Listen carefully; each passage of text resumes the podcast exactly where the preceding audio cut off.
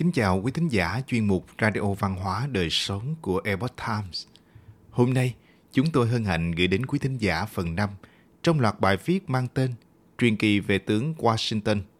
Phần này có nhan đề Phụng ý sáng thế chủ nước Mỹ thành lập. Bài do Cửu Ngọc biên dịch theo bản gốc lấy từ Epoch Times Hoa ngữ. Mời quý vị cùng lắng nghe. Khi bản tuyên ngôn được đưa lên bàn chủ tịch hội nghị, mỗi đại biểu đều bước lên ký tên của mình. Vào thời điểm đó, chữ ký cũng đồng nghĩa với việc những ai có tên trong danh sách sẽ cùng đối mặt với nguy cơ bị đưa lên đài treo cổ. Tuyên ngôn độc lập là văn kiện quan trọng nhất cho sự thành lập Hoa Kỳ, được đệ trình lên Quốc hội lục địa Mỹ bởi một nhóm nhỏ gồm 5 người. Trên thực tế, một mình Washington đã hoàn thành án văn thiên cổ này, còn các thành viên trong nhóm sáng tác gồm cả John Adams và cụ già đức cao vọng trọng Benjamin Franklin cũng chỉ sửa đổi lại một vài câu chữ cho bản thảo này. Phần mở đầu của bản tuyên ngôn nói về thần sáng thế chủ, đấng sáng tạo, Thiên Chúa tạo ra trời đất, Chúa tể vạn vật, rằng mọi nỗ lực mưu cầu của con người đều nên phù hợp với những quyền mà thần ban cho. Mọi người sinh ra đều bình đẳng, tạo hóa đã ban cho họ những quyền tất yếu và bất khả xâm phạm, trong đó có quyền được sống, quyền được tự do và mưu cầu hạnh phúc. Vậy tại sao họ lại tách ly khỏi chủ quốc Anh để thành lập một quốc gia độc lập? Phần mở đầu của bản tuyên ngôn đã giải thích như sau. Thật vậy, sự thận trọng sẽ buộc người ta hiểu rõ rằng một chính quyền đã được thiết lập qua một thời gian dài thì không nên thay đổi chỉ vì những lý do đơn giản nhất thời. Mọi kinh nghiệm đều đã chứng tỏ điều đó rằng khi cái xấu còn trong chừng mực chịu đựng nổi thì nhân loại dễ cam chịu nó hơn là dám tự trao cho mình quyền loại bỏ những thể chế mà họ đã quen thuộc. Nhưng khi hàng loạt các hành vi lạm quyền và chiếm đoạt theo đuổi những mục tiêu giống nhau, lộ rõ ý đồ áp chế họ dưới ách chuyên quyền độc đoán, thì họ có quyền và bổn phận phải lật đổ chính quyền đó và bổ nhiệm những chiến sĩ mới để bảo vệ nền an ninh của họ trong tương lai. Lịch sử của vua nước Anh hiện nay là lịch sử của những nỗi đau thương và sự tước đoạt triền miên. Tất cả đều nhằm mục đích trực tiếp là thiết lập ách chuyên chế bạo ngược ở những bang này. Những án văn trên chưa bao giờ phai nhạt theo dòng chảy của thời gian, mà ngược lại ngày càng thêm nổi bật tại khắp nơi trên thế giới, đoạn văn này chính là chuẩn mực tinh thần cho con người thoát khỏi chế độ chuyên chế để đấu tranh cho tự do nhân quyền. Năm 2019, giới trẻ Hồng Kông vì để chống lại chế độ chuyên chế của Đảng Cộng sản Trung Quốc để bảo vệ nền độc lập hiến pháp cũng như nhân quyền và tự do của Hồng Kông mà đã dũng cảm cất lên tiếng nói của mình. Họ thành lập chính phủ lâm thời và công bố bản tuyên ngôn và phần mở đầu bản tuyên ngôn này là trích từ tuyên ngôn độc lập của Thomas Jefferson. Quay lại năm 1776 tại Philadelphia, đó là một ngày hè nóng nực trong căn phòng nóng như thiêu như đốt. John Adams cầm trên tay bài văn của Jefferson mà trong lòng tràn đầy khâm phục. Đây là bài viết nổi bật với tài năng văn chương tuyệt đỉnh, ngôn từ tha thiết, hợp tình hợp lý, là dựa trên nền tảng đạo nghĩa – Đặc biệt, tinh thần cao quý của bài văn này không chỉ là tinh thần lập quốc của Hoa Kỳ, mà còn là tuyên ngôn thuộc về toàn nhân loại.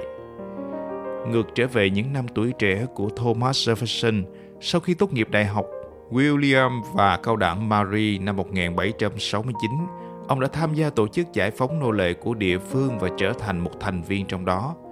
Trải nghiệm này giúp ông nhận ra rằng, dưới sự cai trị của vua Anh, các vùng thuộc địa không thể xóa bỏ chế độ nô lệ được.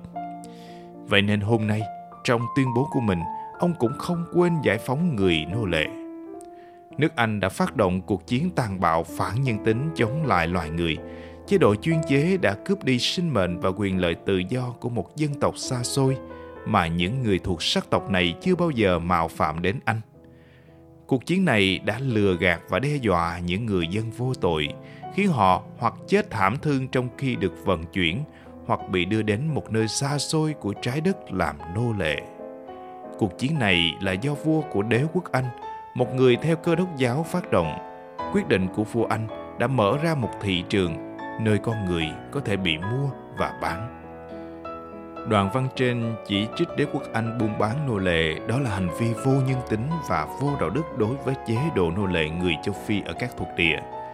Tuy nhiên, khi bản tuyên ngôn này được đưa đến quốc hội, đại diện bang miền Nam vừa xem liền đứng dậy lật bàn và nhất quyết đòi về nhà. Họ nói, hãy nhìn xem, các người ở miền Đông khai chiến với mẫu quốc Anh lại kéo theo chúng tôi, những người sống thoải mái ở các đồn điền phương Nam phải đi lên con thuyền nghịch tặc này, xúi dục chúng tôi cùng tham gia cách mạng. Hơn nữa, cớ sao các người lại còn định phá hủy kế sinh nhai của chúng tôi? Không có nô lệ da đen, đồn điền miền Nam làm sao hoạt động? Lại nói, họ là những nô lệ đến từ bốn khu vực hoang dã của châu Phi, vốn không có đức tin, tín ngưỡng, cũng không có văn minh, Vậy nếu không ai cai quản thì họ sẽ tha hồ ngủ một mạch suốt từ sáng đến tối dưới ánh mặt trời. Các người mong đợi họ sẽ như những người da trắng siêng năng nỗ lực văn minh và có thể quản lý tốt dân tộc của chính mình sao? Lại nói ban đầu nhóm thổ nhân châu Mỹ cấm lông vũ trên đầu, sống chết cũng không chịu đồng hóa với dân tộc bản địa. Bảo họ trồng lúa mì thì họ không chịu, nhất quyết đòi trồng ngô. Bất kể có việc làm hay không thì họ vẫn cứ trốn trong rừng rồi bắn trộm những mũi tên lạnh lùng vào người da trắng. Bắt được người da trắng rồi thì họ cạo trọc đầu, tô tô vẽ vẽ thành dấu ấn của thổ dân da đỏ của họ. Chỉ riêng điều này thôi cũng đủ khiến người da trắng chúng ta phải đau đầu rồi. Vậy mà các người còn định giải phóng cho nô lệ da đen. Đến khi cuộc chiến thực sự bắt đầu, nếu nô lệ da đen có súng trong tay thì họ có nhắm vào chúng ta hay không? Các người có viết điều này thật hùng hồn vào bản tuyên ngôn ấy là các người em ngại kẻ thù chưa đủ nhiều và cho rằng những rắc rối của chúng tôi là chưa đủ lớn. Các người thật cao thượng đã muốn chống lại vua anh, lại còn muốn giải phóng nô lệ.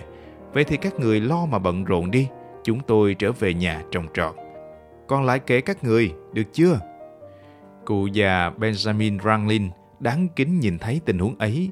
Chỉ vì đoạn văn viết rằng việc buôn bán nô lệ là ngược lại đạo trời nên mới khiến nghị viện quốc hội nổ tung dần dữ. Nếu mấy vị đại diện các bang miền Nam bỏ gánh không tham gia nữa và rời đi, thì nghị viện quốc hội cũng không thể duy trì được. Việc cấp bách ưu tiên trước mắt là làm cách mạng và thành lập một quốc gia độc lập.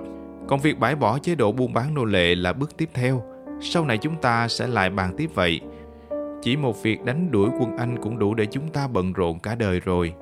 Vậy những việc khai thác thì hãy lưu lại cho thế hệ sau Adams miễn cưỡng và tổng kết lại như vậy. Sau khi tuyên ngôn độc lập được nghị viện thông qua, Chủ tịch Quốc hội Hancock là người đầu tiên ký tên. Tại khoảng trống phía dưới, ở vị trí chính giữa, Hancock đã viết một dòng chữ nổi bật ngay dưới tên mình. Về sau, dòng chữ này đã trở thành câu tục ngữ của người dân Mỹ. Nào, xin mời một vị Hancock nữa. Ý nghĩa là xin mời bạn ký tên của mình – bởi vì vào thời điểm đó chữ ký cũng đồng nghĩa là tất cả những ai có tên trong bảng danh sách nổi tiếng này sẽ cùng đối mặt với nguy cơ bị vua Anh treo cổ. Sau cuộc tranh luận gay gắt, cuối cùng văn kiện ghi chép cũng được đưa lên bàn chủ tịch hội nghị. Mỗi đại biểu quốc hội đều bước lên ký tên của mình, không khí nặng nề bao trùm khắp căn phòng. Một vị đại biểu nói đùa rằng nếu tướng Washington và đội quân của ông bị đánh bại thì số phận chúng ta là cùng nhau bị treo cổ hay là chia ra treo cổ riêng. Có người còn nhân cơ hội chăm chọc vì đại diện có thân hình mộc mạp. Có khi treo giá treo cổ chỉ chốc lát sau chúng ta đều thẳng cẳng mà chết. Nhưng còn vị tiên sinh mập mạp à, ngài có thể phải chịu khổ rồi, chắc hẳn ngài sẽ phải duỗi chân rất lâu mới có thể tắt thở cho được. Từ Jefferson đến Lincoln, Bản tuyên ngôn độc lập được sao chép riêng một bản và nhờ người phi ngựa hỏa tốc gửi đến tướng quân Washington. Tướng Washington vô cùng vui mừng liền tập hợp tất cả các binh lính và đọc bản tuyên bố này trước công chúng. Kể từ nay, chúng ta chiến đấu cho quốc gia độc lập của riêng mình. Vậy thì hãy cầu nguyện cho đất nước chúng ta trước bữa ăn. Ngay đêm sau khi bản tuyên ngôn được đọc lên, cả thành phố Boston hân hoan vui mừng. Binh sĩ và dân chúng vừa trở thành công dân độc lập đã cùng nhau kéo đổ tượng đài vua George III ở trung tâm thành phố. Sau đó họ gửi nguyên vật liệu này đến xưởng vũ khí, chế tạo hàng ngàn viên đạn và gửi đến cho quân đội. Tương tự như vậy, tiếng chuông tự do vang lên khắp Philadelphia. Dân chúng trong toàn thành phố lắng nghe các đại biểu đọc bản văn hào hùng này rồi cùng nhau diễn hành vui mừng say sưa.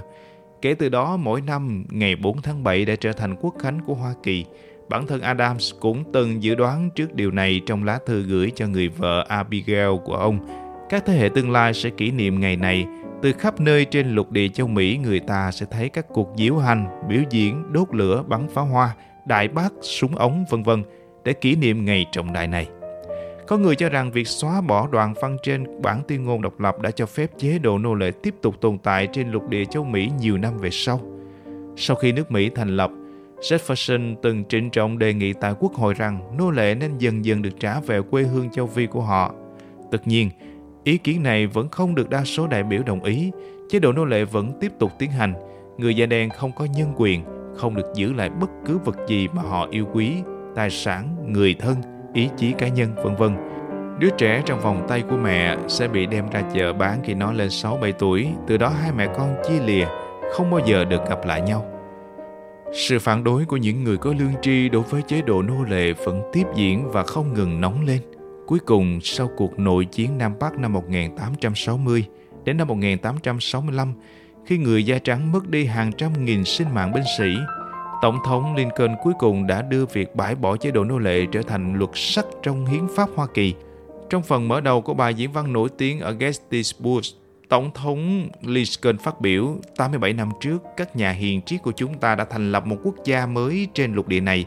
Bản tuyên ngôn độc lập được hình thành với mong muốn tự do và tuân theo nguyên tắc tất cả con người sinh ra đều bình đẳng. Vào năm 1862, Tổng thống Lincoln với bản tuyên ngôn giải phóng nô lệ đã hoàn thành xuất sắc ý nguyện của Jefferson. Trong đoạn văn mà trước đó đã bị xóa khỏi tuyên ngôn độc lập mà ông đã cống hiến cả cuộc đời mình vì lý tưởng này. Quý thính giả thân mến, chuyên mục Radio Văn hóa Đời Sống của Epoch Times tiếng Việt đến đây là hết. Để đọc các bài viết khác của chúng tôi, quý vị có thể truy cập vào trang web epochtimesviet.com. Cảm ơn quý vị đã lắng nghe, quan tâm và đăng ký kênh. Chào tạm biệt và hẹn gặp lại quý vị trong chương trình lần sau. Kính chúc mọi điều bình an và tốt lành đến quý vị cùng người thân.